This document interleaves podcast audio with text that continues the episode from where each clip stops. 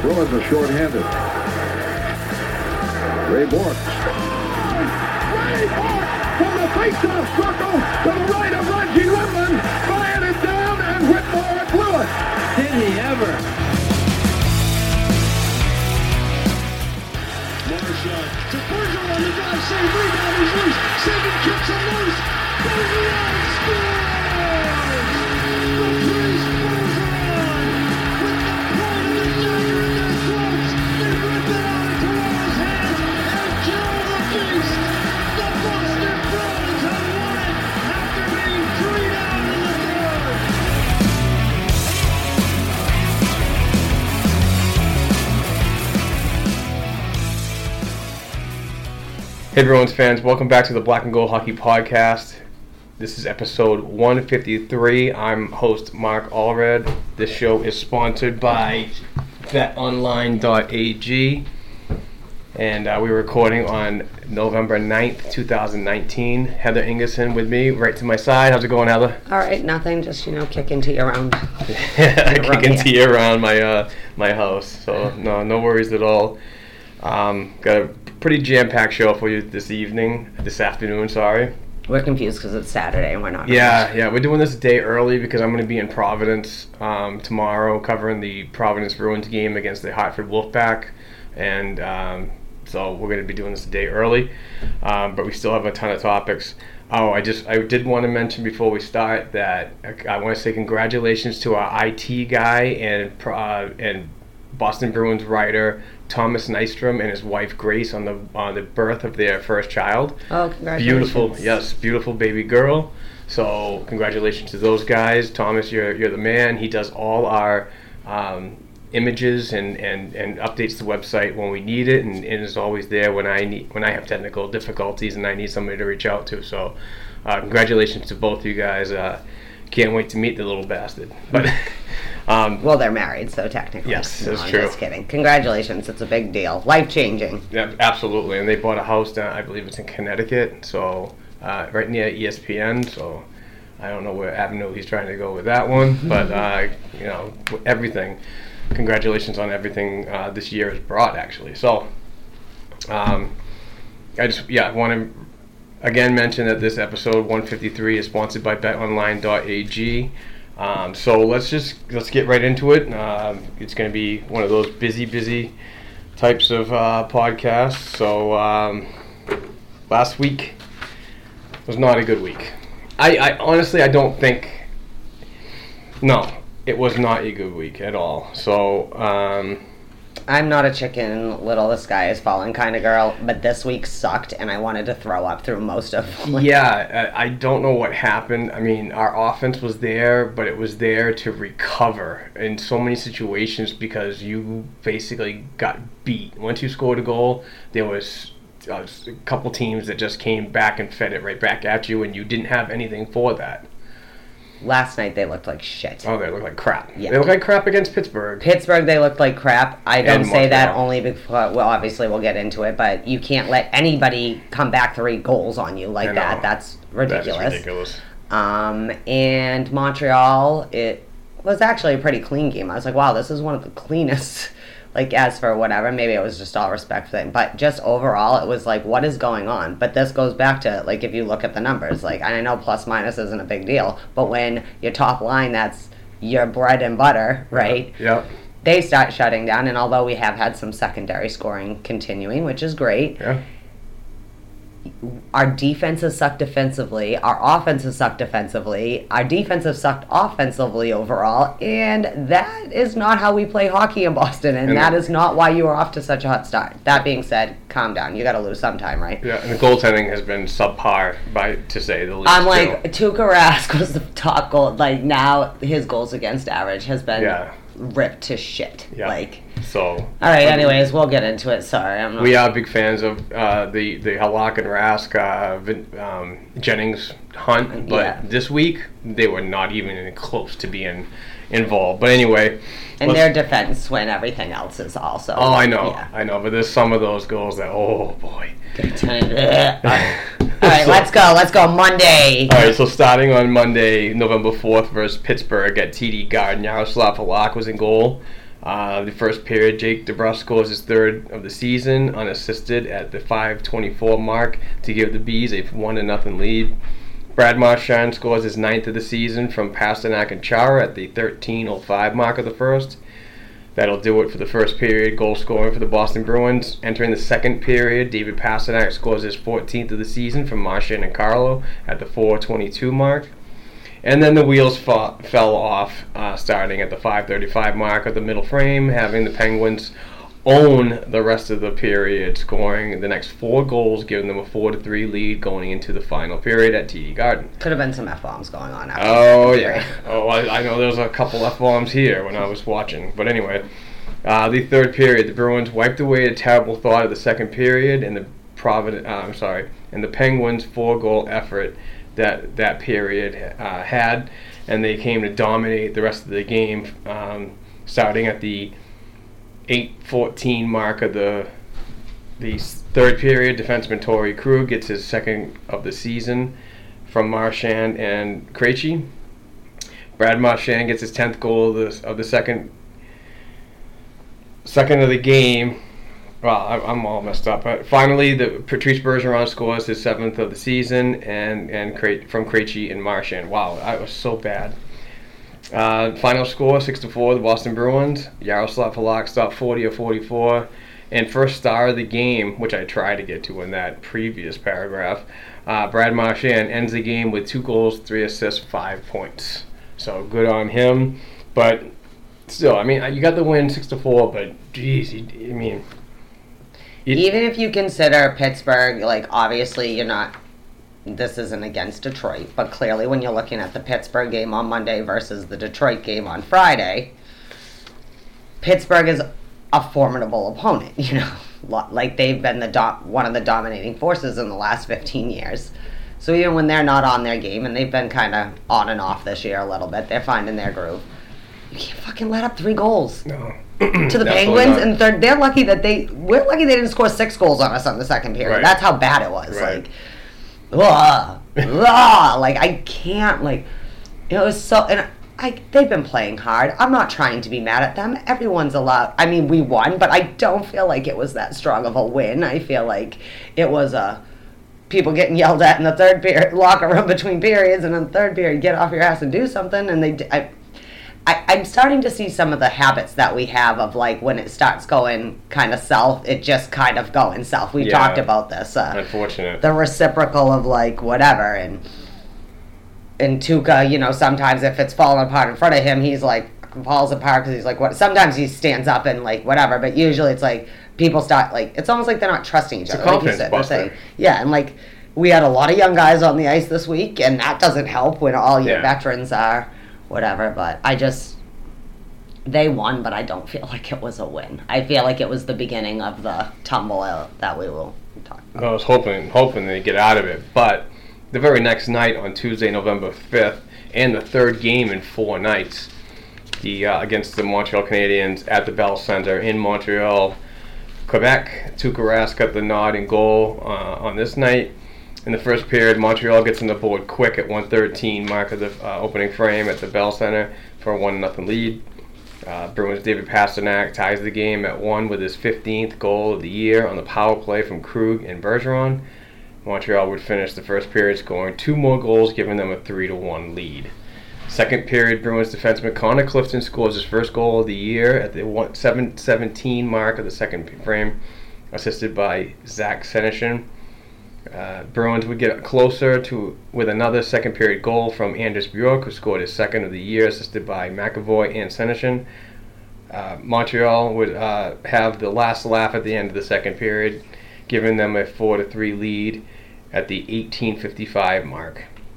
Going to the third period, the Bruins would come back to tie the game at four with Sean Kuraly's first of the season, assisted by Wagner at the 3:03 mark of the final frame. But Montreal would end up gathering the game winner at the 9:06 mark of the third period, shutting down the Bruins' effort to try to get back in the game. Final score five to four for the home Canadians. Rask stopped 26 to 31 for the loss. Um, Montreal outshot Boston 31 to 25. 0.839 save percentage. Yeah, not not good. Not good, but uh, more or less it was just that one. That one's tough because it was Montreal. Um, Oh, it's always a. you know, and the demons.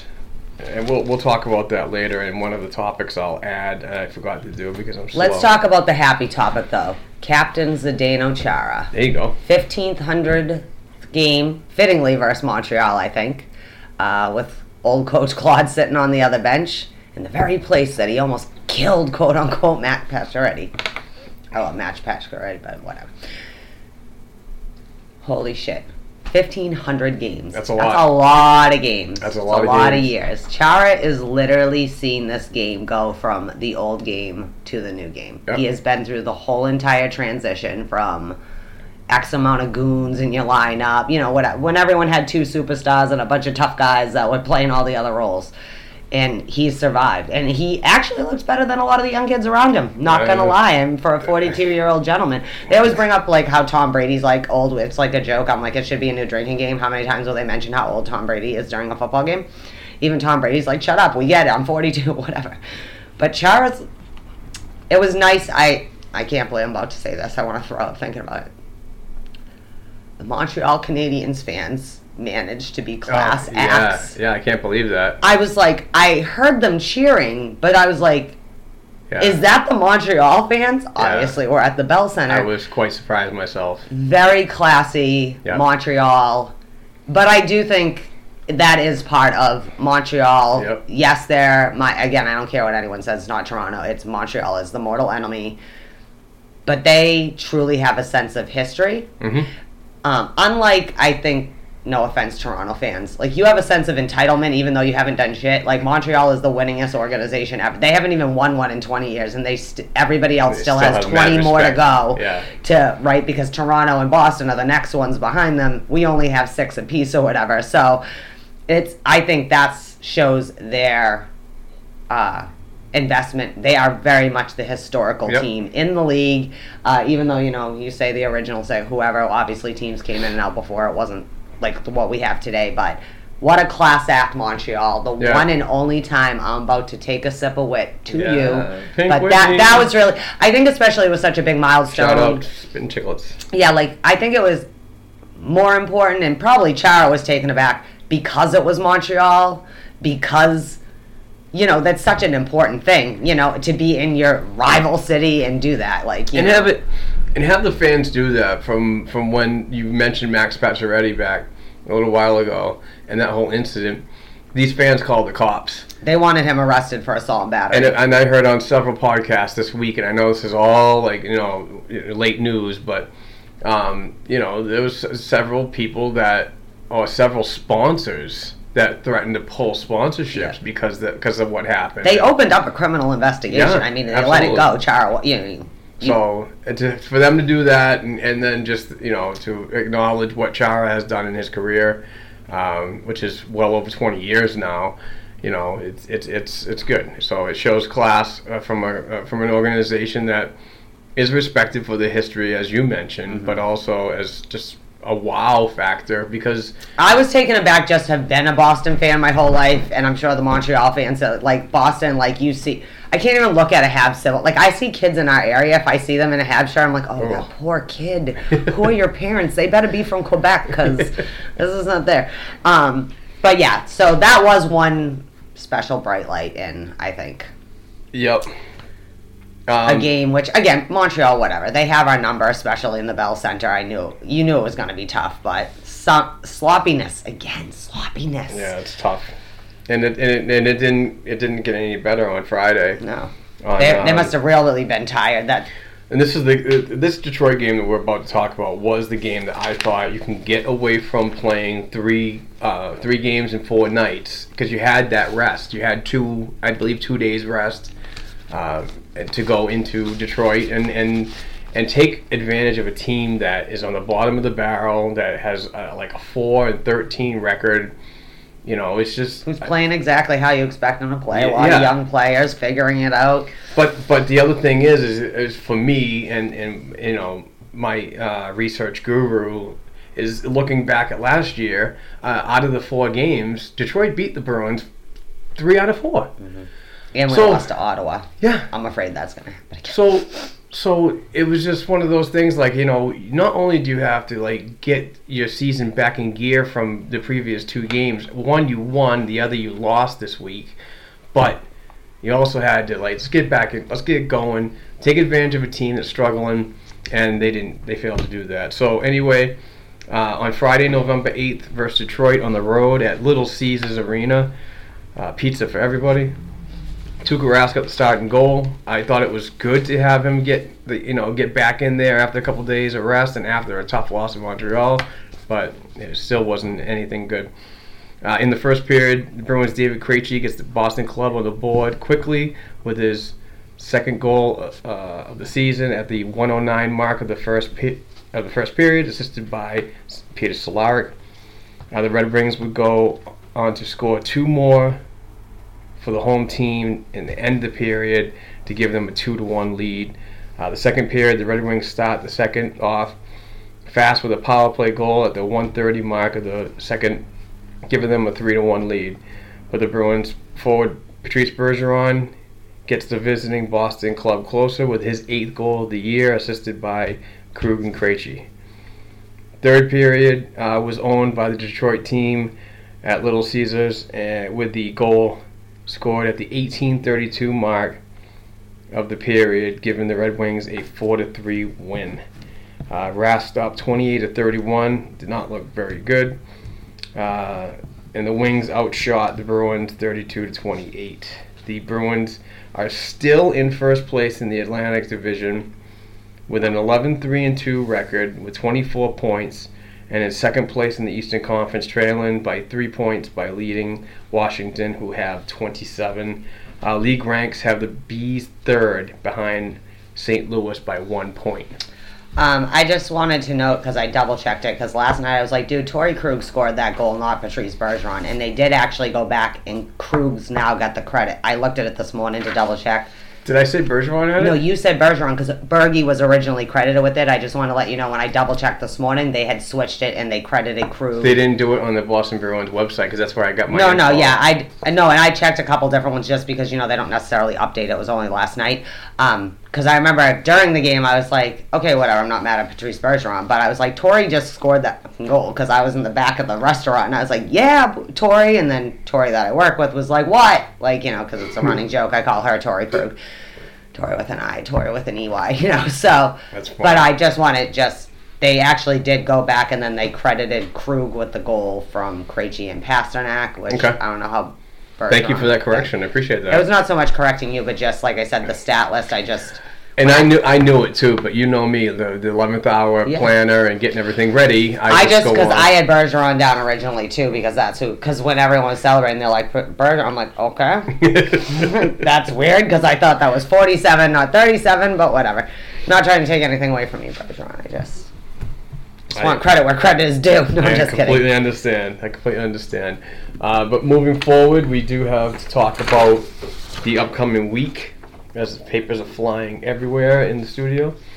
Um, but the uh, the Boston Bruins do have four games coming up this week, and if you want to take any action on any of these games, placing a bet is so easy with show sponsored BetOnline.ag. The Boston Bruins and AHL Providence Bruins are fully involved in their respective 2019-20 regular seasons, so placing a wager on any professional sport in Boston or worldwide has never been more exciting than with the great folks at betonline.ag.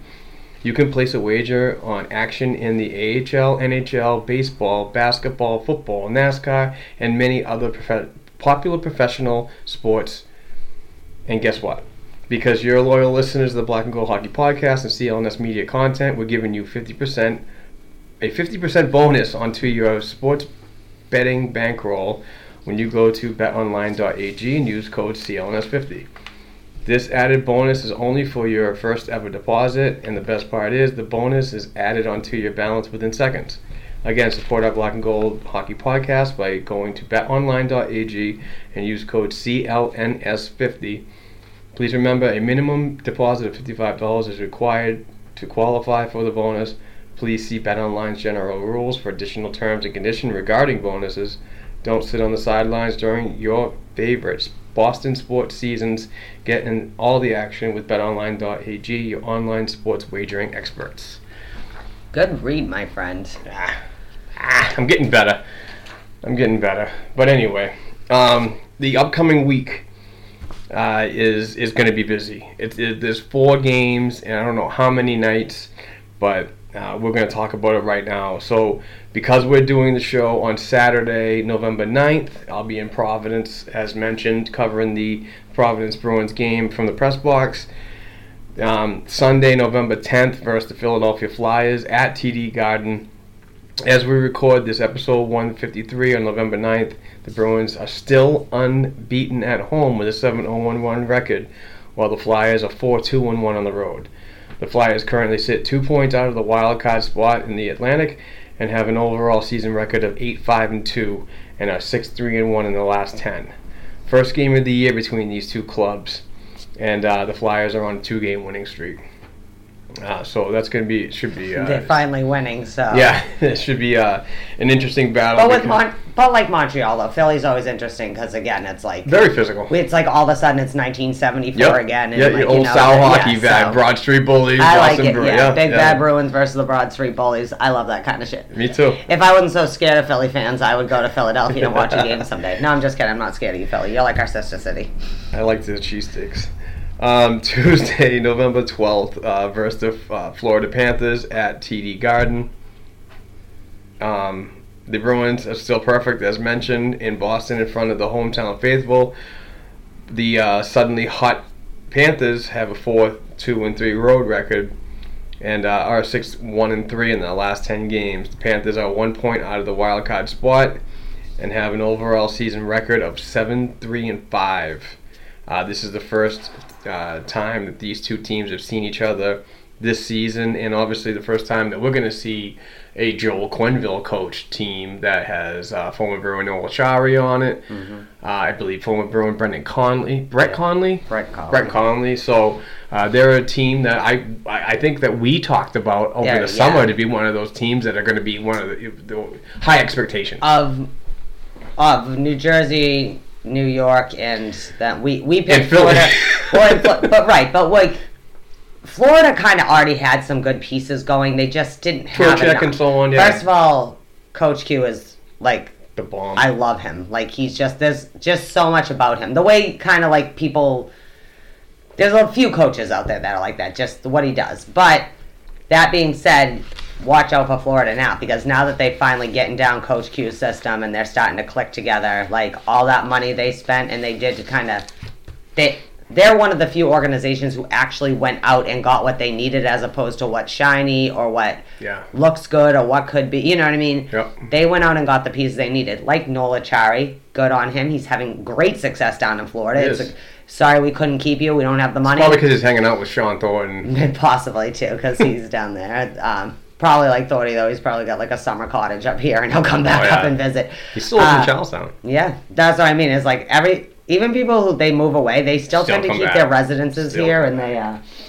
you know, actually, uh, Shawn Thornton said once, right, like that why the, why he ended up in Florida's thing. It's warmer down there than it is up here, Yeah, kind of and he thing. can play golf like, all yeah, year round. right? But he still comes, you know, um, he comes up all the time for like the celebrity things, but. Noel Acciari's been doing great down there. Like Florida has we talk about how sometimes like well with Noel Acciari clearly was financial why we couldn't sign him. He deserved he needed an upgrade and we could barely give Heinen his upgrade, you know. But he's found a spot in a good system and I think for Florida though, I think people forget cuz Noel Acciari is a third fourth line lifer that he has so much experience. He's had he has so much playoff experience not just with the Bruins but other places. So that's good for Florida because they're also a team that has a weird mix of like really young guys and veterans uh, a few veterans here and there. So I, I think it's going to be fun to watch Florida. Just hopefully not on Tuesday, the 12th, versus against us. Yeah, hopefully we get a big win. also, their goaltender once he gets his. Once he gets on his groove, you know, when Stella gets his groove back, that's that's when he's good. Because, but lately, it almost seems not. like once he got that deal, he wasn't living up to fruition and and just not playing very well at all. But Um, I think it's funny that Florida is going to probably end up the most popular Florida club by the end of the year. ouch.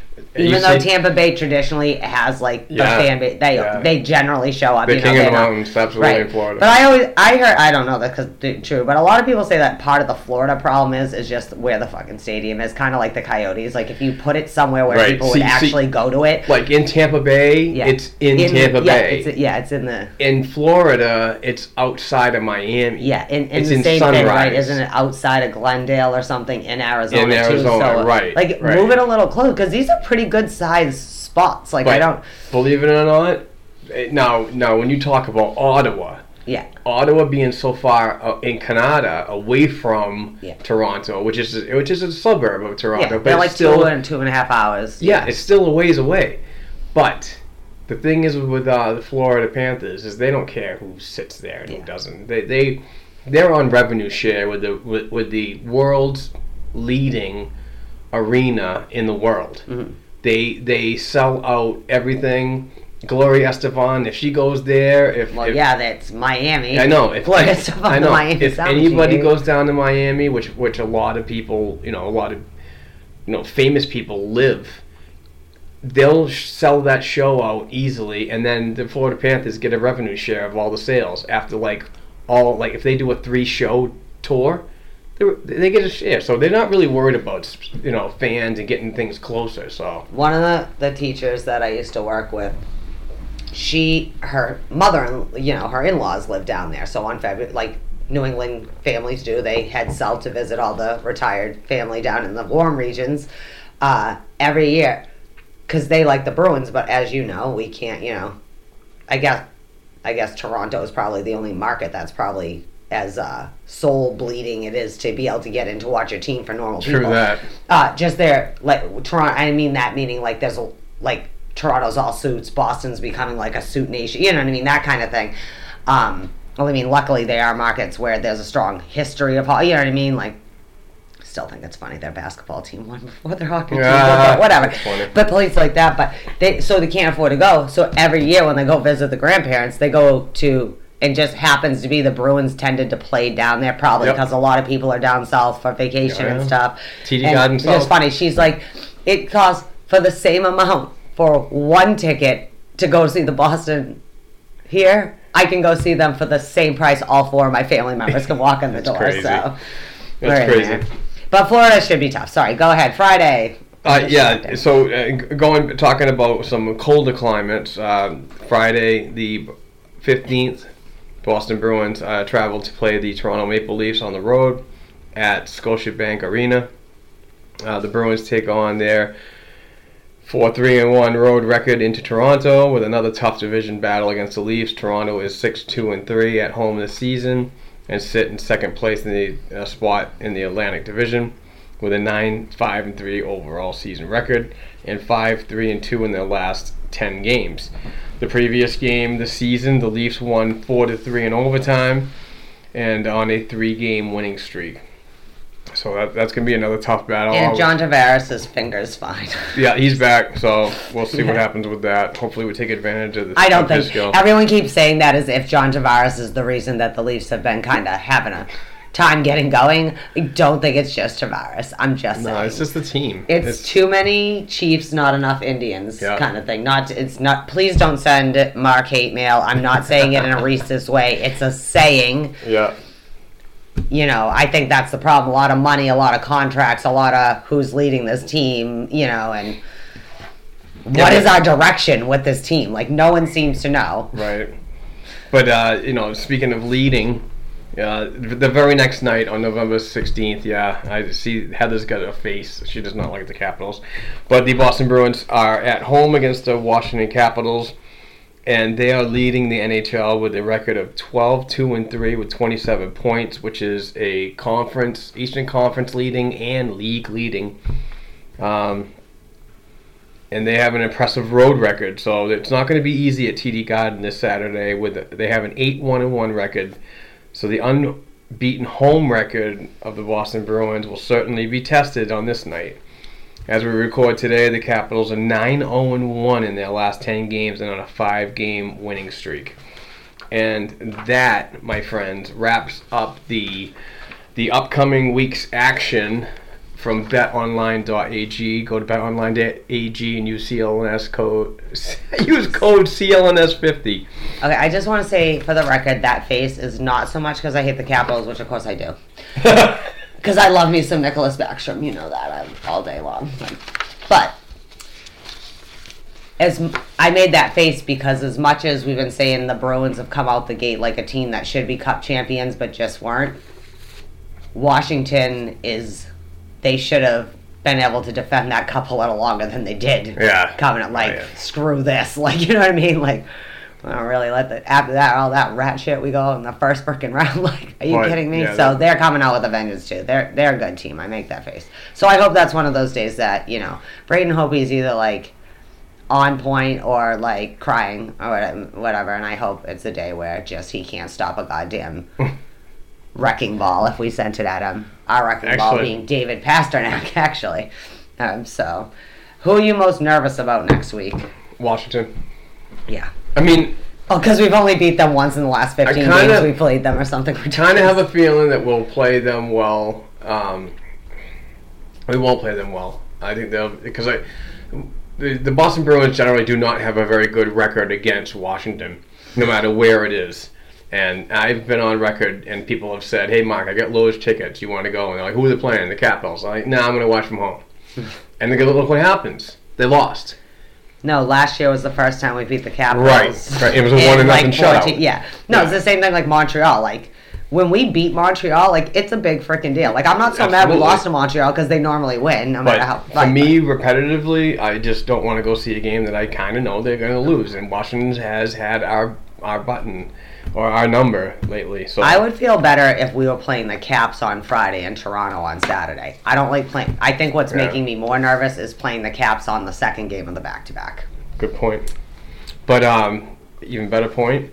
So we're going to take a break. We're going to hear from our uh, show sponsor, not our show sponsor, a sponsor, collegehockey.com. So uh, Hockey East, baby. Hockey East is is flourishing. Oh yeah, can I say that out before you play? Before we cut to this, I'm sick of hearing out there. Sorry, John Scott, love you, but we are not. Massachusetts hockey players are not wusses, okay? I literally watched a Might Eye game last week where things were happening and like people are elbowing people in the face. Um, sorry, not sorry, but although I know that we're traditionally the more finesse players, they are not pussies. So stop it. Yeah, he's he has a great podcast. Oh my god, I love it. Dropping the gloves, John Scott. Yeah. I don't He, care what follow, anybody he follows says. me on Twitter. I remember before. Show follows oh, me on Twitter. him. Yeah. If you tweet him back. You know he's a? Bruins fan, right? right. Yeah. I think he's well. I know that he's a I'd like to get him on. Thing. I I like it, and he's the one. In case it, some of you who may be listening again, because we're you may be just more of like I'm looking at my division kind of people. John Scott's the guy that got elected to the Yep. All Star game in St. Louis, uh, St. Louis, St. Jose, uh, a few years ago, um, and it was a big the, deal. Like, uh, oh, this is a joke about thing. I'm someone I do like All Star games, but I'm someone who that believes that All Star games aren't for ratings; they're for the fans to vote in who they think should be at the All Star Yep. game. And no matter why that fan base, Right. if you vote enough, I don't care if they vote the water boy onto the bench as like thing. John Scott deserved it because his fan base put enough passion and love behind him to give him a shot. Maybe it started as a joke, whatever the thing was. He but won the first star, People were so goddamn. pi- I know, and then he ended up having. But people were so di- now, and John Scott again. If you don't know, he, he's kind of the last of he's kind of the last of the Shawn Thorntons of the world, like not dirty Last goon kind of player, but the yeah. t- yeah. So, um, but his show, if you don't, it's hilarious. If you just like hot, yeah, and uh, I love the way he shits on his interns. yeah, he's, it's, it's fucking he cracks me up. What was the one like two episodes ago that I just like? He's just and he's so great too, and he's definitely a dude you can tell has five daughters. Just the way he. Yeah, but like, I wanna hey, talk I hate to be one of those boys that show up for one of his five daughters. Like, Yeah. um, can you Google dad real quick and just know if this is going to be a good idea? Because he's only thirty-seven, and by the time they're dating, he's still going to be young enough he can take somebody down. No, I'm just kidding. All right, so with with that, um, John Scott pump. Yeah. we're gonna uh, take a quick break and uh, come back and, and tell you about some uh, some big news that we just got this week. So we'll be right back. Passion, talent, development. NCAA hockey offers all that, and its players graduate at a 90% rate. Nick Bjugstad, Backhand scores! Wow, what a goal! David Backes,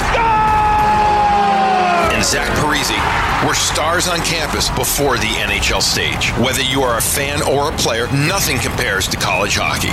Visit collegehockeyinc.com and follow at college hockey. Champions of the college hockey world!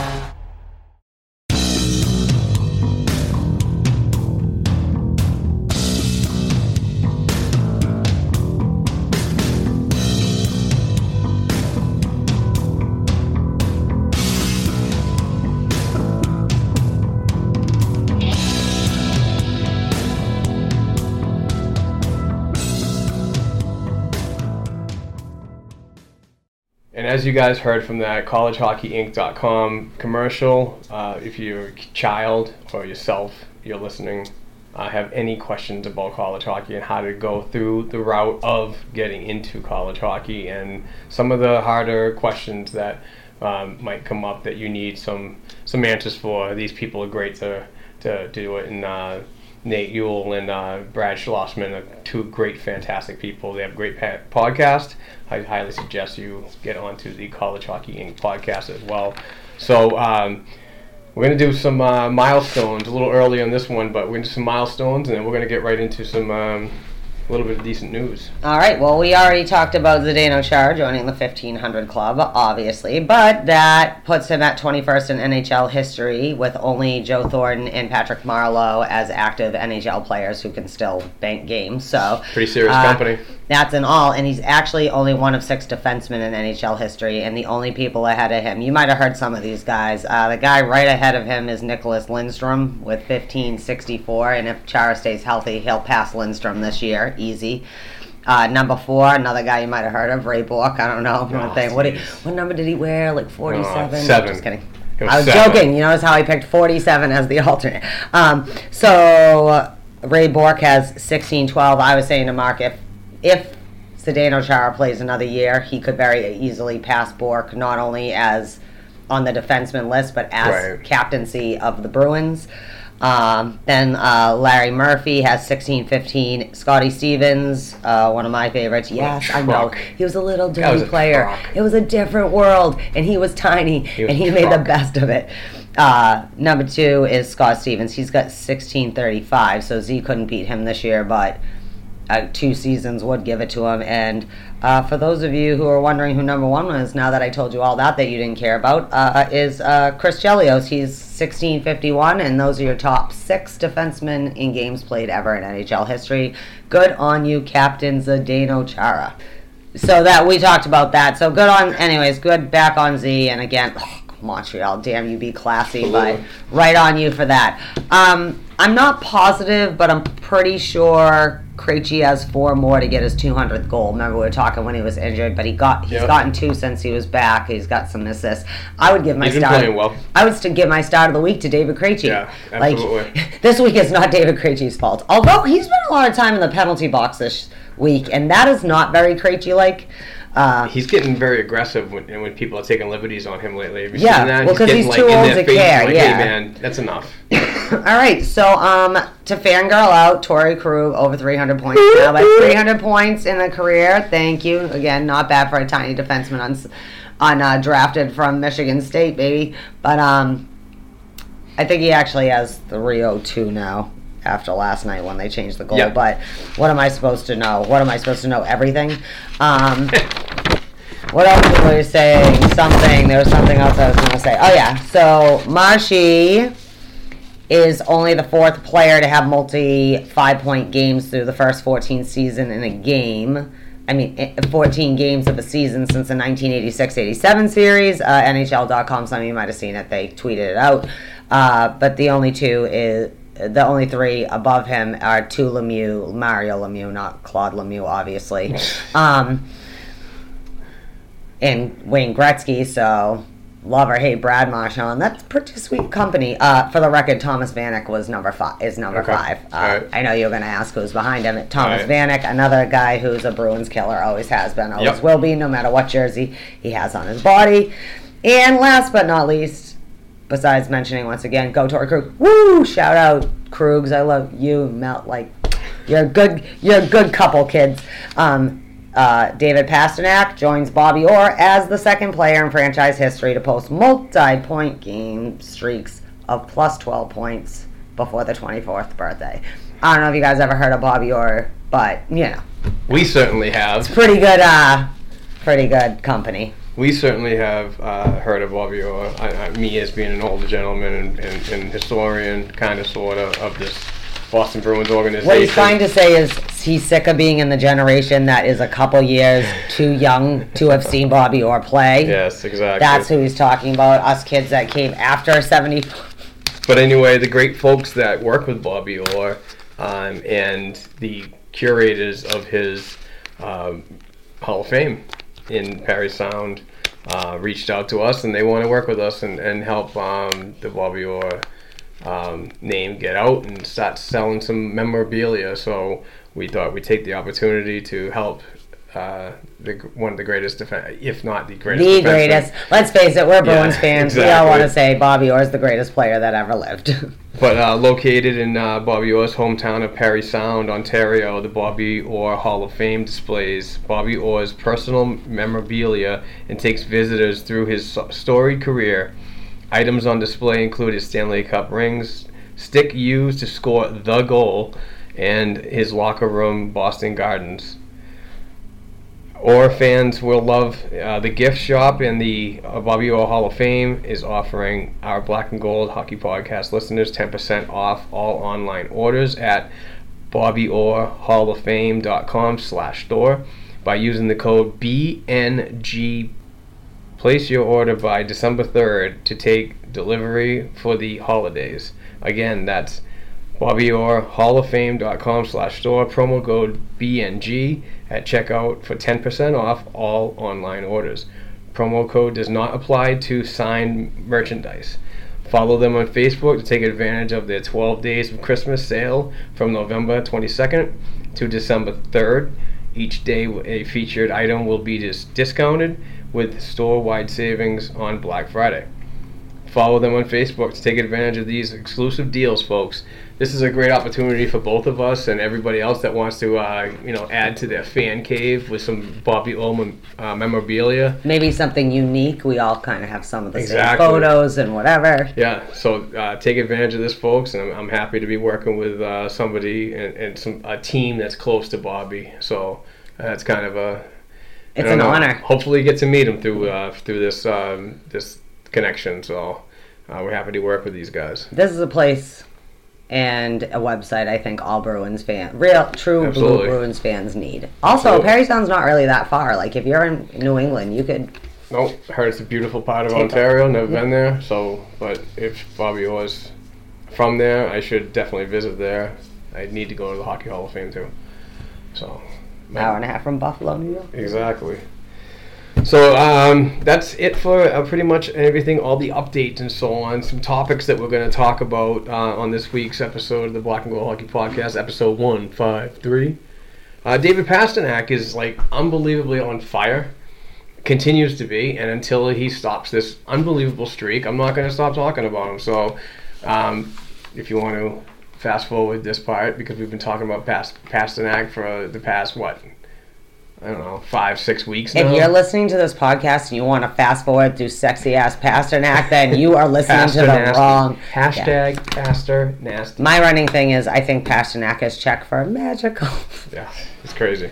Um, unbelievable streak, as you mentioned. Um, he, he continues to make it happen on the power play, and and and very quickly. These guys don't they don't they don't take any time when it comes to getting him the puck in, in, in that certain area right near the hash marks of the of the circle. That's his wheels. That's his wheelhouse. And and I was telling somebody at work that um, they were asking me why he's so successful there, and I was like, well, if watch video of of Ovechkin, and what I've seen a lot more lately is Pastrnak's playing the quarterback. Krug's playing the half wall, and then you got your forwards down near near the you know they're creating chaos in front of the crease and so on. And then you watch a Washington Capitals game and the way that Ovechkin moves, you can see that in Pastrnak. So it's almost like, and I hate to say that, you know, because Bruce Cassidy wasn't around for the whole, you know, Ovechkin ordeal, but you know, it, you can actually see that play, that happening, and uh, it's not bad. And and he's fully taking advantage of it this year. I'm really happy that wrist is all healed up. Actually, I think the power play runs better when they do pull Torey Krug onto the half wall. Like I, do, I just. Not Well, I like the shift. They have different things, but I think it does it draws because when you leave him out at the point, it's like everyone else is just looking to see what Pastrnak, Marchand, Bergeron, you know, DeBrusk, whoever's out there. It's been DeBrusk lately, but um, but when Torey Krug is low, like they, it seems to me that it's almost like it, it's harder for them to defend against the power play. Where in the other way, it's just pitch, pitch, pitch, Right. pitch. Like you said, this creates everyone more moving within that play. I think is You good cycle for everyone. better, you know. Thank you. I couldn't think of the word. So That's you know what I mean. I just Yeah. think No, I everyone mean- moves in a different way, and it's almost a tighter way than the pitch, pitch, pitch. Okay, back, pitch, pitch, pitch to point, pitch, pitch. You know. Yeah, it's crazy, and he just keeps doing it, and he's looks like he's having a blast. Um, again, Pastor loves it. He doesn't do it for the money. I mean, Yeah. thirty points in fifteen games. He's well over two points a game pace. I mean, uh, that's an He average. number one on the Hart Trophy voting right oh, now. easily, easily, easily. I wish I had a vote. I'm gonna give him the Hart Trophy right now. I wish I was part of the PWHA. Someday. Yeah, I know. Until then, we can just have our own votes in our own head and cast our own votes. Absolutely. Past is on fire. Moving on to the next topic uh, is Jake DeBrusk uh, injury news. It's a low body. Uh, I saw that happen, and I, I forget the game right now, but I do remember that he was going to the net and kind of got hit. Feet kind of got taken out of him. I wonder if he landed awkwardly. Obviously, it's lower body, so yeah, that could be a very good point. Wish I remembered the game now, but um, even though that he's been struggling to start the year, he's lately been picking it up. So this is kind of an unfortunate thing to uh, get him out of the lineup, but it creates opportunities for some younger players too. Um, especially like Peter Cehlarik, who uh, got called up, or just seems to be called up every every five You know how I feel hours. about Peter yeah, I know, I know. But- Although he had better numbers than the whole top line last night. Yeah, well, that's pretty. That's pretty sad. Um, but no, he. I mean, he. that What a great look. Uh, actually, I got to shout out uh, at Bruins Network because he worded this out perfectly when Peter Cehlarik, before the Peter Cehlarik goal happened, he laid it all out in text, and it was like so easy to read. It was like, oh yeah. What I what I paid attention to on that play was just where he was, the open space that he had, and the time to give it to Krejci. Before that, he he gave me a really good detail of what was going on. It was spot on, but he just he lost the puck. He he was going just a little too far, and then kind of lost possession. But it was the way he came back and created that impact of getting the turnover to get it to, and then go to the board and and then slide it right to the hash marks to Krejci for the goal. Okay. Uh, I'm thinking, oh, good. I'm not saying he's gonna get a turned it over instead of got turned over, right? Like, and uh, what did I write down?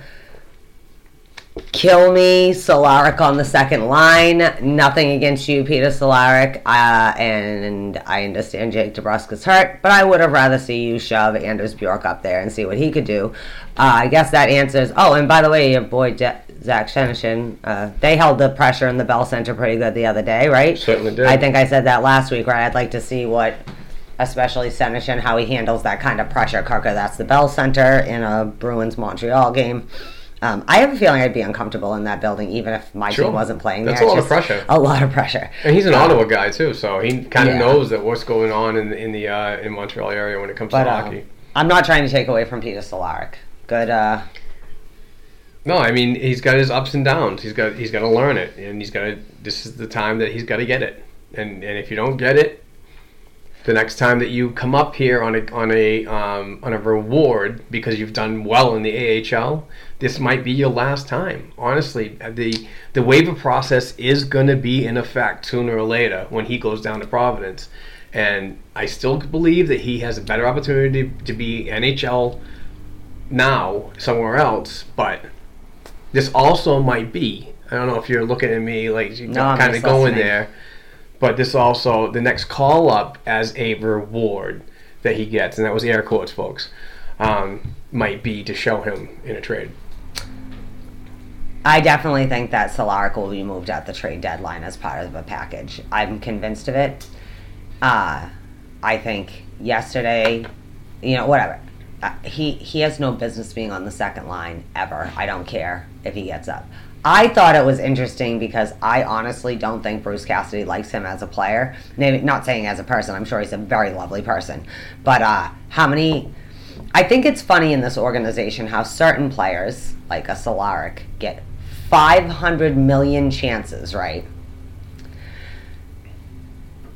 To still not, you know, what? So you had a good game, okay? Like, I'm not, I don't think he should ever be on the second line. I think it's kind of funny he would have slaughtered him that high. Yeah. Because honestly, wouldn't you have put a Bjork there or someone? I feel like plays better in Cassidy's system and uh, has been looking good this week when a lot of the veterans are like, know, it wasn't the young kids weren't the problem this week Yeah, but oh necessarily. boy, his, his says Bjork look good with Coyle. Mm. You know, But what I mean is, Cehlarik does not pan. I get not because I don't think he's a good player, Yeah. but what for whatever reason. So good that you that- didn't turn it over and you got the turnover this time. I kind of think that Bruce does that whole like you're you're from close to my country and and I'm from this part of the country, you know that you know there's some kind of familiarity that they can talk to each Maybe. other, whatever. Like there's a Boston bias. Maybe our coach has it. yeah, yeah, something like that. But uh, you know, it is. towards- I I honestly wanted to see something flipped, like uh, the other night when they put Heinen and Senyshyn. See, I'm still I still get wood when I think about You love that. Coyle. Yeah, I do. But I'd also like to see him on a better line to expose his his skills. Okay. I really liked what I saw in that preseason game of Bjork, Coyle, and Heinen. I mean, it was it was that was great. And I, I, the Senyshyn thing, yeah, that's fine. He looked good, and he has looked good in his in his call ups. He's very it's, it's something I haven't seen in the AHL. He's more defensive minded as a as a forward. I'm not saying he's a full two way forward right now, but he is that type of player that is is really showing something that I haven't seen in the AHL. Well, I think this goes back to what we talked about when we talked about the prospects this summer. Is that Senyshyn, the god that guy has had his name said about a million I different ways of sideways. Trash. Right. Bust. Right. But It's like, I on. think, but we talked about with him, he's, you know, why he's not a bust is because he's done exactly what they've asked him to do. Keep plugging along, keep learning and growing. We talked about how he had been on, what was it, the skate pod? I can't remember. Yep. And Yep. was Fantastic talking about what he's worked on. And what he's doing is exactly what a player who wants to be permanently moved up does to really get a look. You can get all the looks you want, but you want them to stick in your head. It's kind of like if you're in a competition, you always want to be the first or the last because those are the two that are setting the standard. Do you know what I mean? Of everything in between. He is doing what they want him to do. He's using. I guess, for example, Peter Cehlarik has not always used his looks to the greatest advantage. They've actually kind of bitch slapped him a few times. Uh, and even when anybody else around him was playing poorly, still, you're the kid that's to get that heat. Yeah. You know what I mean? Like, no one's gonna yeah. bitch slap Bergie about it. They're to bitch slap you, though, for your million turnovers and whatever. Right. Senyshyn's doing kind of learning the lesson of like, and when I am being looked at, be memorable. Yeah. Because I know I'm not going to be up here probably. I mean, I get so many games till someone healthy who's going to contractually be up here and I go back down. But while I'm up here, make the most of the moment. And I don't think that prospects do that necessarily, not just ours, but generally. And enough. Like I don't know where the me- you know sometimes, and you take into consideration you know nerves do whatever. It's a totally different ball game, you know. But I think Senator's doing adjustment. exactly what he's just like Bjork since he's been up when Krejci went. Looked good. He has been playing. He hasn't been perfect, but there are games where he looks like he should be there, Yeah. and that's what you want to see from a prospect. You don't expect them to be. I don't expect you to be Jake DeBrusk. I expect you though, Peter Solari. And again, Jake DeBrusk is a player. You never know what you're going to get with him. We seem to have that with our left wings. Like right wings, we never know who's going to be there or where they're No. going to go. And the Got plenty of them. Right. Well, all I could think this week when we started shutting down was like, please God, Pasta, don't shut down too, because if we lose Pasta into Pasta land, we might not see him until the end of December. He'll be out there just kind of fiddle sticking the puck around. Say that. No, but the young kids have looked good. Well, uh, basically, that just clears up one of our whole topics. What about Cameron Hughes? How do you think he looked? He, I know he hasn't got a lot. I thought Cameron Hughes looked good. Um, th- I mean, did he make an impact in that game? I I could see one, you know, with his tenacious little forecheck when he was given the availability. But I mean, his time his his time was was really um, limited and managed uh, to what I expected of a first time, you know.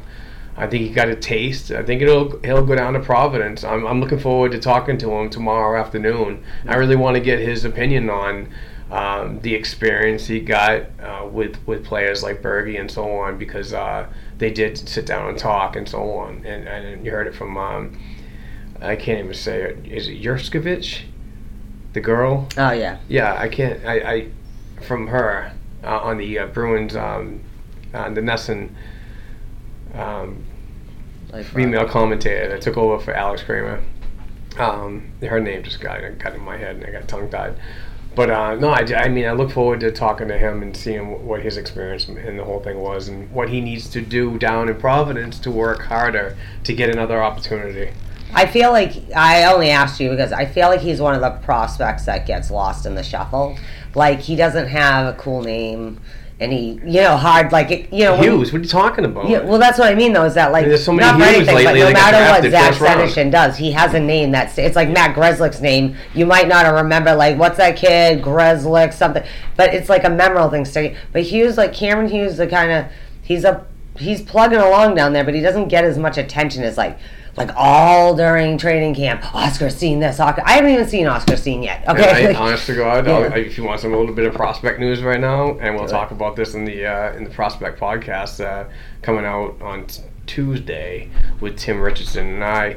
Um, not not overly thrilled with what I've seen from Oskar Steen or Pavel Shen, um, and and maybe a couple others that um, have just had so much smoke blowing up around. Yeah. yeah. I mean, you know, it's just we need to stop hyping people up. I know they're coming from European countries and so on. Ice is bigger and so on. They come down to the North American stuff. It's it's tighter. The game is just more, def, uh, uh, defensive than it is offensive over there. So there's adjustments to be made, but I, I, I just hope, hopefully it's coming soon because uh, I'm, I'm not really seeing anything that's blowing me away. Uh, also, Urho Urho Vaakanainen, the former. Uh, 2018 first round pick, I believe, and then it was Studnicka. Oh, uh, yeah, Studnicka in the second round after. Um, not impressed. He's not doing much for me at all. I'm kind of curious as to if the concussion kind of thing from last year is lingering on to a, a, a longer process. I don't want to. I'm, I am speculating here. I, I have no official word that that's happening, but um, a, a highly taught defenseman like him at his age and where he was picked. I, I believe that I'd see a little bit more in his second professional season. So. Well, and we're talking. We've been talking about maybe pulling him up, like yeah, we need. yeah. I- Well, that's the, those are the those are the stat watchers, Yeah. the fan guys from last year. They're like, well, this guy's ripping up the AHL as a defenseman. Why isn't he up here? But even when he's been up, like at camp, he's always had good camps in Yep. the last couple. No, even he- we went and saw him that. he shows a very good individual effort Yeah. when you go to development. Because I remember camp. seeing him. We went to development. I didn't get to go this year, but the year before when we saw him when he was first, you know, Yeah, draft. when, when you do when you do an individual drill, and I was like, damn, that guy's huge. yeah, yeah, you know, you you know, as as as a um, as a hockey mom and so on, the, the drills and so on. It, it's very very individual, so you can express, you can really go off and show your skill on that. But when you get matched up with an opponent across you, that game is t- totally different. It gets faster, it gets meaner, and and what I'm seeing in his development since he's been drafted and left the podium, I, I'm not seeing it here.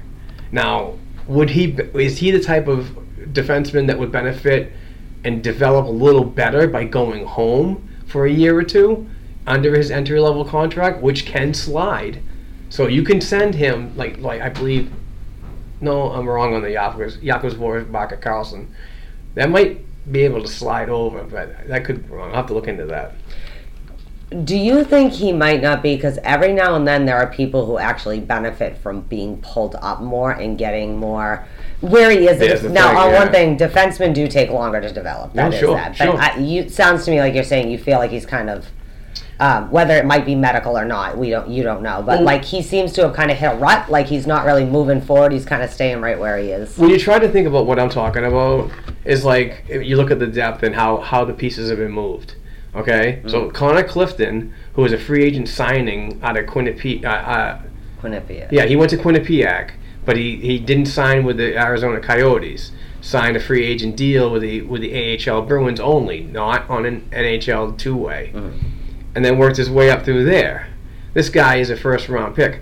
Not I'm not judging or, scout, or, or doing anything to the scouting staff that the Boston Bruins have. I'm just saying that there's something wrong and he's just out of place. Urho Vaakanainen, and that's the, that's the play I'm talking about. So, you know, and uh, you know, it's just he's getting just seems like he's getting overpassed because of uh, other players doing better things. So We talked about that. We're at a point where some of these yeah, kids in the system, like it's shit I'll get off the pot time because people are moving forward whether you are or not, and at some point you might have to just be like again, like, nothing against Peter Cehlarik, you're a decent player, but I feel like you'd be better Sure. maybe in a different system or whatever, and help you grow too, because you don't want to hold on to these kids too long too, so it gets to a point where in that their weird like middle of their career where they're gonna spend their whole career going up and down because they never really got to go up or stay down, you know, and right. nothing wrong with that. But all right, that's the young kids wrap up for the prospect wraps up. Yeah, so um, I wanted to jump on something else. Um, Matt Kalman and Ken Laird on the Skate Podcast, WEEI production, um, was had a talk with Cam Neely, and I thought it was a very interesting discussion. But I, I wanted to grab a, a paragraph that um, one of the writers wrote about the podcast, and um, and I grabbed this one. And Cam Neely was talking about players that um, are loved in this in this town and very well valued, but there's a time and a place that they're going to be unfortunately thought of on the trade market. And what can we get to build on our future? Um, and you got to think about situations like that with with David Krejci having one more season under contract. Um, is his value more now to trade him and get assets back or having him walk? So th- th- that's something that's going to be happening uh, certainly after this summer so. But um, Cam Neely said there's no question you end up falling in love with your players when you have success. So you have to take the emotion out of it and say, okay, what is best for the club? There are hard decisions because they are humans, they have families, and they have lives, and you recognize that, especially with Milan Lucic, who unfortunately not playing right now. Nope. Little fist in the face. Um, uh, he loved being a Boston Bruin, and he loved living in Boston. Neely said, he loved playing here. That was a very difficult decision for us, uh, but we felt it was the right one to make. So, and there's so many fans that came out uh, and jumped on my case because I said, don't be surprised if if um, if Milan Lucic is moved because he he was under that one year tag that he could gain value. Um, so, um, Are you about to ask the whole thing. I'm cry? No, no, but no. The whole thing is is you know, don't get attached because uh, you know when I said that, people came back and said, "You're such a you're bullshit. You don't know nothing. You're nobody." Um, Don Sweeney already said that he's not going to trade Milan Lucic. Well, guess what? Two weeks later, he traded him. Yeah.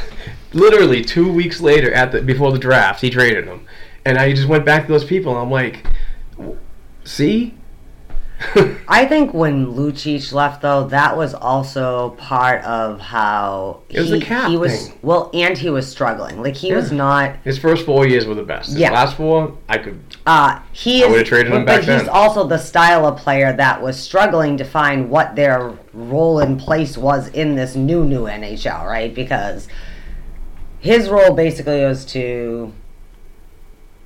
Oh, the first few years he was here, he was a horrendous skater. But his job is basically to fucking stand up, right? That that was his job. No one's looking to Lucic to be a twenty goal scorer kind of forward. Like you know, like that's not his wheelhouse. It never has been. It's not what it did but he's a player that I think is age was aging out of the particular even when it was still Claude Julien's system was aging out of the system because as much as people like to pretend like Claude Julien was a dinosaur, it wasn't as if he wasn't trying to implement some of the newer things. It's just when you've been a coach for all these years and the system is still working itself out, not just like the system you're trying to implement in your Right. club, but literally the NHL is trying to figure out its rules, its regulate, the type of players they're sending it. You know, I don't think Milan, as much as you loved him or whatever, and he's never really been back to the, that first. Even his bad years on the Bruins kind of place. He's had a couple great moments. You know what I Yeah, mean? He's had yeah. his time. When he beat the Uh, crap out of Mike Komisarek when me and Courtney were there, that was awesome.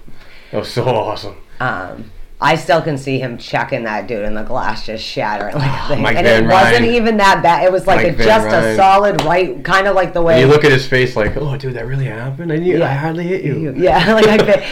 But to be fair, he did. out of you. he did just, but he didn't bump him as hard as he normally hit people too. That was kind of the ironic thing is he did just bump him at that No, right. he, he had that body style. He could drive through. Well, he's a moose. Oh, He's yeah, like a he giant moose. He used to skate like a moose too. But um, so who?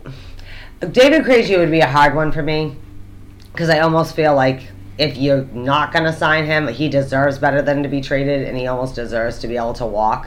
Because what you at least get seven mil gone off your calorie, you know, Yeah, calorie, your calorie sap, your salary cap.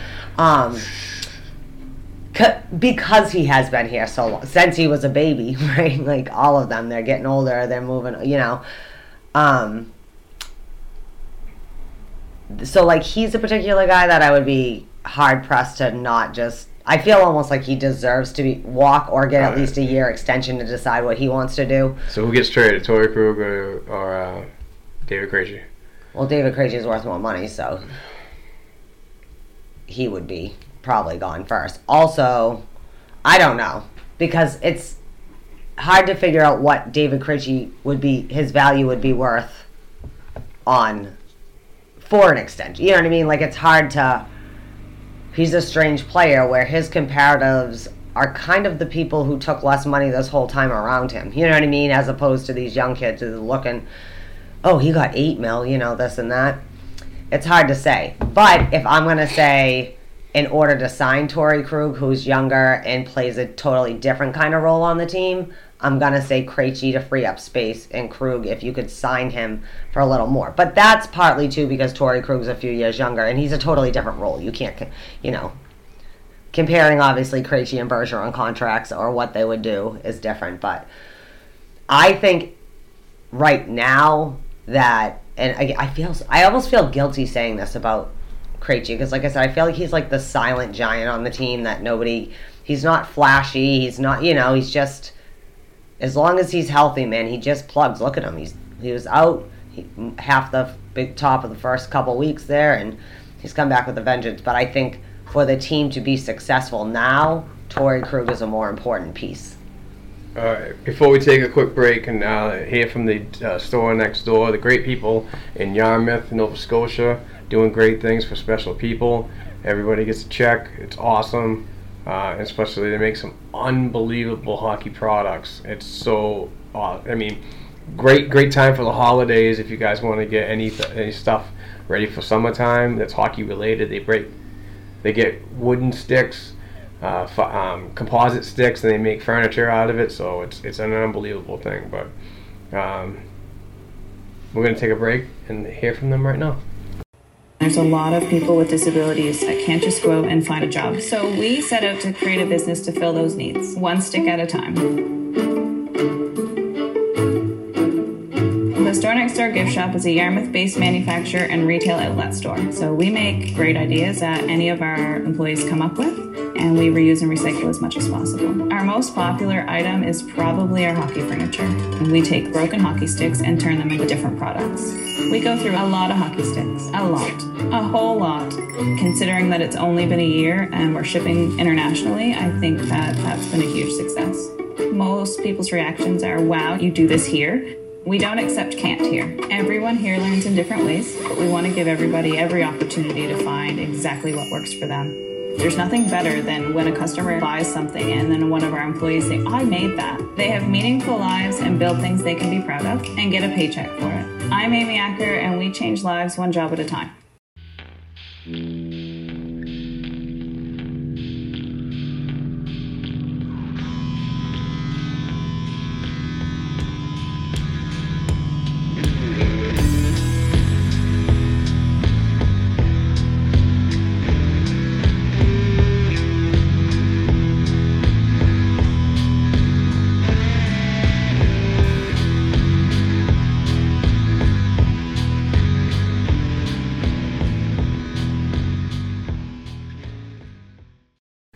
Back. Uh, great people at the store next door. Check them out. Holidays are coming. Buy something from them. It goes to a great cause. Um, but let's, let's wrap up with a couple few topics. Uh, Steven Kampfer dressed for the game against the Red Wings and was not played one minute of that game. I was not happy with that. And it's not about how Steven Kampfer is as a player, but it is is the fact is that um, I'm, I'm calling out Bruce Cassidy and and and burn me at the stake if you if you want, but I believe that o- over shifting his players throughout that just because you don't want to play a defenseman at forward. Well, you had options otherwhere, elsewhere. If you didn't feel comfortable with Kampfer at forward, you could have put Clifton at forward. And I'm sorry, I'm going to jump on your your parade. Mm. You could put Torey Krug at forward. So he had plenty of options to not go with 11 forwards and stuff, and uh, you know. So I don't know. I, I I wasn't thrilled by that. I think Kampfer would have been used a little more to, to um. He could have helped the situation a little bit. Yeah, I mean, why you double shifting? Coyle was going everywhere. I was telling Courtney last night. I'm like, look at these, look at these line combinations on Twitter. You got Coyle and so on for this many minutes. Then you got Coyle on the right wing for this many minutes. You got Coyle on this line for that many minutes. And Kampfer wasn't even played.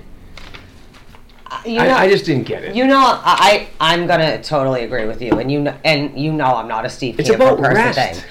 I think that there's a we've talked about this though. Like, I'm not a Kampfer person per se. He's not gonna be my first choice, but, But he gets paid for a reason Yeah. because when he does play In that game or two, he moves pretty well. He knows the system. Yep.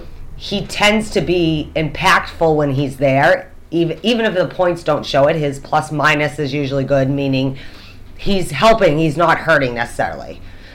He's seems weird to me when we had that many young kids on the ice last night that you wouldn't have played your veteran because Steve Kampfer is kind of a veteran in the league at this I point. believe he's got so. enough, right? I believe like, so. He's not. Well, I don't mean to say veteran like he's old. He's had this, but like he's got enough experience. There's a reason why he's on this contract, and you're paying him that money. Yep. You know, like there's a reason he got paid before they went out and got a Brett Ritchie and a whoever. Um, and I.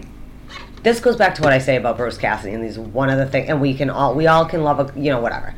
I like him. I think he's a good coach. But when he does weird fucking things like this, it befuddles me. You help. So for last night, especially, I'm going to say Bruce Cassidy contributed to the loss by doing some of these asinine line combo, moving. To, we talked about this. Like I'm all for changing up when you need to, but changing it up too much also doesn't help the situation because no one True. can settle in. That's true. And it befuddles me with as defensively shit show we've been this week. Why you wouldn't have moved, like you said, one of the fat if you had to move one of those puck moving defensemen up forward and put Kampfer back there because Right. he's a decent defensive defenseman. Well, utilize Kampfer Good. on those front lines to Yeah. give somebody rest. Well, I could see more. Yeah, well, that's what I mean. I just it Crazy. does befuddle me that Peter Cehlarik Yeah, and as he not saying he did not, ha- you know, whatever he got, but Kampfer, who has been effective for you and the, co- you know what I mean? Why that scene? It's just we've gone to this too. We've said I've said this before too. Part of it is that Bruce Cassidy is still growing as a big time coach. Like we were joking, like during the playoffs, it's his first playoff series this deep too. Like you know what I mean, kind of thing. Like that's shit like that where I'm like, Cassidy, it's like, oh, days Monday through Friday, your brain is like a solid, solid, solid hockey brain. And then on Friday versus Detroit, that's when we're gonna do this experiment. No, you don't do this experiment because at no point were we in control of that game. right. You know what I mean? Sorry. Speaking of um, no control, Besides um, Heather in her mouth. it's all right. The Halak Rask um, thing for me is a little rough. I think um, with the demons that uh, has had against Montreal, I think that that should have warranted him to start against Pittsburgh. And you know, Halak's got some unfinished business to do. And when Montreal being a former player there too, and Carey Price is back up, so you know, I kind of didn't like that whole thing, and and the outcome of both games wasn't shocking to me, honestly.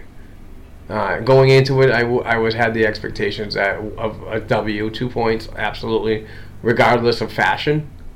But I just didn't. I, I don't know. I, I kind of saw it coming. I'm like, oh, this is going to be one of those freaking games. And- I thought Jaro would be a net. yeah. if anything, there's something about playing Montreal that makes Tuukka's brain just. It's not because I think he's scared, or it's just something he can't, no matter what incarnation is. And it could be. If we were playing in Boston for a home game, maybe. But putting him in the Bell Center was like setting him up, especially after this Monday was like, mm, yeah. struggling. You know what I mean? And yeah. Okay. I just, I agree with you. Like, I, I feel like if you want to keep Tuukka comfortable, putting him in the, that Bell Center is probably not the best way to do it. And, and following up on that, we did have one um, uh, mailbag question, black and gold hockey mailbag question from Darren Burris. If you could get a solid second line right wing from Halak, would you make the deal? this is Darren. I've been thinking about this one for a while, but Why are you gonna make my head hurt, kid? That's all a question. no, thank you, Darren. Uh, I'm gonna say no because I do think there's a few of these young kids who could end up being in that role. Not the Brett Ritchies of the world, but like no, you're believing in the, The organizational thing, and I take I respect. Well. I have to because I would have traded some of these young kids away and gone away with them to get that person years ago, but no one would let me. So now I have to see if Anders Bjork is going to end up Well- being the right wing. I mean, I know they want to play him left side; that's his natural side. For, for me, I'm going to look at it from multiple angles. Is is not one on one. It's not going to be a one uh, Halak trade for a right winger, sco- scoring right winger. And if they do this, they have to do it on a position of power that this player is actually doing good. Let's not liking the Coyle thing so far. I am. I'm eating. I'm eating crow. All right. I know you've been choking it down for I am. I'm year. choking. It's still alive. It's like ah in my throat. But I don't want to see that happen. So like the idea of the Bruins going and looking at LA Kings Toffoli, like I like that idea. I would love to see Tyler Toffoli on the right side with David Krejci, but. I mean, is he exactly lighting it up right now to like show his case that hey, guys, look at me and I want to be traded? You mm. know. Well, So- to be fair, everyone wants to be traded out of LA right now. I like- think I think that if anything happens with a trade like that, if you want a right wing center, a, a right a right winger, sorry, wow, and you want to get Halak involved, or that is your leverage, I, it's gonna it's gonna be him, probably a prospect and a pick for a right winger. Yeah, So, I, not and straight for up. me, it'd also be like who the player is, like because I'm not someone who thinks. I think that one thing that makes the Bruins a solid organization is they know how to, and Don Sweeney has shown this. But like it's kind of to, we tend to be able to find those middle range players where we benefit by getting two middle rangers as opposed to a very shiny big name kind of right wing. If it's gonna happen, I want more than just a right wing in return because, like you said, you're gonna have to give up more than just Halak to get a decent right wing anyway. You know, like a competitive, like you know. I agree. I agree. Uh, so for me, I guess it'd be more like show me the money because if it's like bullshit where I'm getting rid of Halak, Krejci, and even Peter Cehlarik, and I'm getting a 31 year old right no fuck off. I'd rather keep you know what i mean? Like Right. Jaro or Krejci or whoever would have to go to make that happen. Wouldn't that be the irony though? We'll trade david Krejci to get a second line right winger. You know? No i'm just kidding. That's an hear interest thank you darren. That was a good question. I wouldn't want to hear Boston uh, in that situation. But yeah. um, why don't you take the floor for a moment? All right, I just wanted to, in case you haven't heard, and we talked about this, that the Bruins are starting next season versus the Nashville Predators in O2 Arena in Prague, the Czech Republic. Prague is one of my favorite places in the world. I've been lucky enough to go to. If you ever go to Prague, it's more than just the clock. I heard although it's the clock's great pretty awesome. country. That was my first medieval torture museum I went to when I was there. It was awesome. I saw a real Iron Maiden. Like not just the band, but like got inside that like whoa, I can't imagine. Okay. Uh, and some other lovely tools. But anyways, Prague's a really cool city, so that'll be fun. Also, David Krejci and David Pastrnak, not Zdeno Chara, who's Slovakian people out there who keep wanting to call him. Sorry, I don't mean to yell, so just yelled and yells here. But even though it was one country when Zdeno Chara was born, is it indeed for most of his life since he was a boy, been to different countries, but close enough. Uh, and they're going to open training camp. They're going to do training camp in um, Mannheim in Germany, and they're going to play Adler Mannheim as like a preseason game Yep. too, leading up to it. Yep. Uh, Mannheim does a great uh, German league in DEL. I got to be honest. I am not someone who thinks that we need the NHL in China, especially China. I don't. I'm just saying if it's a bitchy enough flight between maybe London because you can argue it's the same distance to LA from Boston. But see, Jesus, as if the West Coast team like, can you imagine if they brought a team to London? How screwed like the teams like Winnipeg and Arizona who kind of in the middle of the time zones get screwed enough. Imagine how screwed they're going to be when they have to go to London to play. Um, Yeah. so I'm of not that screwy, person. How about how about taking a home game away from that schedule? Mm. That's not that's not too pleasant with the uh, the NHL Bruins folk. Uh, I hear, especially season ticket holders, because one game is taken away from the Boston Bruins and one game is going to be taken away from the Nashville Predators. Yeah. So Which- you're going to be able to hear it from both sides when it comes down to an NHL freaking conversation. Which is funny because one of them has to be the home and away team. So why would they both be, you know? Right. Unless didn't last year they had them do like back to back games Well, last when they were in Prague. So like each Oh, I, team. I didn't know about that. No, I mean not Prague. Where were they last year? But China was preseason. This is regular oh yeah, season. that's right. Hmm. What I like about this like. Uh, I do want to grow the game, okay? I And do it's too. not that I I'm a don't big think fan. kids in like Asia, should be and Southwest. Asia. I do think that they are.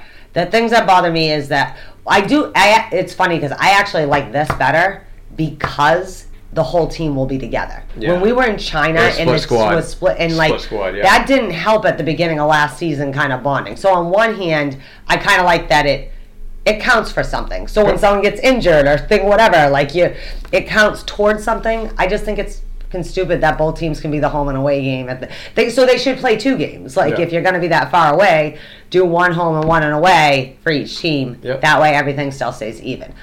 I feel more comfortable though with the wasting, and I'm not saying wasting. I don't mean to say that way for the you like, oh, grow the game, man. I want to see hockey in Antarctica where 85 people live, mostly scientists and penguins. I like that they're going to. I think it's more important for them to go to a market like Prague, which is a hockey market in Europe or in Russia and you know whatever Japan. I'm not saying maybe leading up to the Olympics you don't go to Japan or China or wherever the Olympics Right. are going to be, which is probably part of what the obsession. But like the logistic, it's like the NFL keeps saying they want to have a team in Mexico City. Why would you want a team when you play games there? You have to hold your players up in the hotel so no one gets killed. It's not because Mexico Right. City is a fine thing, but just it's a lot more dangerous and you can't control it the way that you can control it in the environment outside the stadium. Right, it's not because it's a lovely. I mean, that city's been sitting there since it was an Aztec city of a long time since Technicolor. I can't remember what it used to be called before it was Mexico City. But, anyways, that's the exciting news. We're opening up in Prague. They can stay at home, but I, I personally would prefer they keep it in traditional hockey markets and have different kinds of ways to grow the game at special moments during the summer. Why can't they get No, that's a get good a point. volunteer or thirty players to go and play or whatever else? Okay, so. That's a good point. That's that. What else? This week, oh yeah, I have this week. I can I just say, and I want you to pick one thing. I need to see more from Sean Kuraly this week. Sure. That's my one thing this week. Got a But goal this besides, like I'd like defense and offense to do their Still needs to jobs, prove right? some more. I just we like we were talking about. It's not so much about points or whatever. It's for me. He just looks off. Like he's not driving play the way he can Yeah. and usually does. So Using his body that's that. effectively. Anything else that you would like to see this week before I leave this? I'd like to see a win. I want to see a win. I want to see this team get back to where it was I previously to this week, uh, and that includes the the Detroit game, the Montreal game, and even the Pittsburgh game when they did get a two points. And I get it. I, two points is two points, and it's good, but it was an ugly two points. The Pittsburgh game was just a continuation of that Ottawa game of like, yeah, you're winning this game, but I just want to see mm, this team get back on track offensively and so on. It's just it, it means you can't do this. This was this was like you're riding the high horse and somebody just came in and stopped in front of you and you got bucked off. See, I'm someone who believes you learn more from failure than Sure. success. So, But I, I, was you're right. I was They on were- that mentality too. On the on the okay, listen, the the Pittsburgh game and the and the Montreal game, you were coming off of three games in four nights, but you had two days to rest. That Montreal, I mean that that uh, Detroit game, that should have been a win. No, no, no. Detroit should have been a win. Montreal should have been a win and could have been a win. But like Jack and Brick said last night, that's the type of team that needed something like that to change their fortunes around. So I think it's just. I don't think it's just this week. They've had a pretty packed schedule. They've had a couple back to backs Yep. already, and I think it's just cumulative. Like when you fucking power like you're a high Excel train for the first five weeks. At some point, you are going to hit the train that's running Yeah. just as hard and fast at you, or even if they're not running it fast, they might be just running fast enough. And also, just like obviously, people are watching tape. Like you have to figure. And I was actually last night. I was like, "You fucking kidding me? The first team in two years that's gonna figure sorry figure out the first line is gonna be the Detroit Red Wings on a Friday night in Detroit Right. at the Caesar Center." All right, so that's that. And I just wanted to uh, Ken underscore Bar wrote us a lovely review. nice. Uh, What did Ken Bar he said say? I think that he loves I this show. He I follows me on Twitter. does he? Yeah. Well, he said, thanks, guys, for another awesome show. I don't know how you hold down a full time job while digesting, processing, and reporting all this information related to our Bruins and the sport in general. Keep up the good work. Why, thank you. I don't really do anything but come here and offer. Actually, opinions. Ken's a Facebook uh, follower. Well, That's thanks, right. Ken, for following the Facebook. Ken, thank you very much for the support, man. I really appreciate it. Um, and to wrap up this long show, we're very sorry about that. Wow, it's just this is a good good discussion that just went on and on. So um, we have to uh, honor our Patreon member, uh, and that is Ch- hopefully I say this right, Chad McVean. He is a new Patreon member. Thank you very much, Chad, for your contributions. We really appreciate that. If you want to get involved in a T-shirt giveaway from Fanatics, our advertising partner at fanatics.com, um, go to patreon.com slash black and gold hockey podcast donate a dollar per show and then you get eligible into winning uh, or to be eligible to win a t-shirt sorry uh, babbling here Because what happens when we talk this long about I know, That being said, everything. one more time, please, I would be very thankful on this month of Thanksgiving if you would go give some uh, five star ratings to the thing. Leave a leave a review if you can, but just give us three three seconds. It's not that hard to click the little star. You don't even have to do it, but you can harass your friends and family too. So that would be much much appreciated if you did that and your family would love you um, also want to give a shout out to all the american veterans we are celebrating uh, veterans day november 11th this monday um, and carrie young will be covering the providence bruins from the press box our own Kerry Young from the blackandgoldhockey.com website will be there, and I'll be there tomorrow, Sunday, covering the Providence Bruins from the media section. So uh, stay tuned for that. Stay tuned for a new Black and Gold Hockey Prospects podcast coming out this week with Tim Richardson. Um, but thank you very much for listening, everybody. We really appreciate it. Uh, your contributions, support, and um, availability uh, availability to share our content has been nothing but uh, overwhelming, to say the least. So thank you very much, and uh, we will talk soon. Yeah. Thank you, veterans.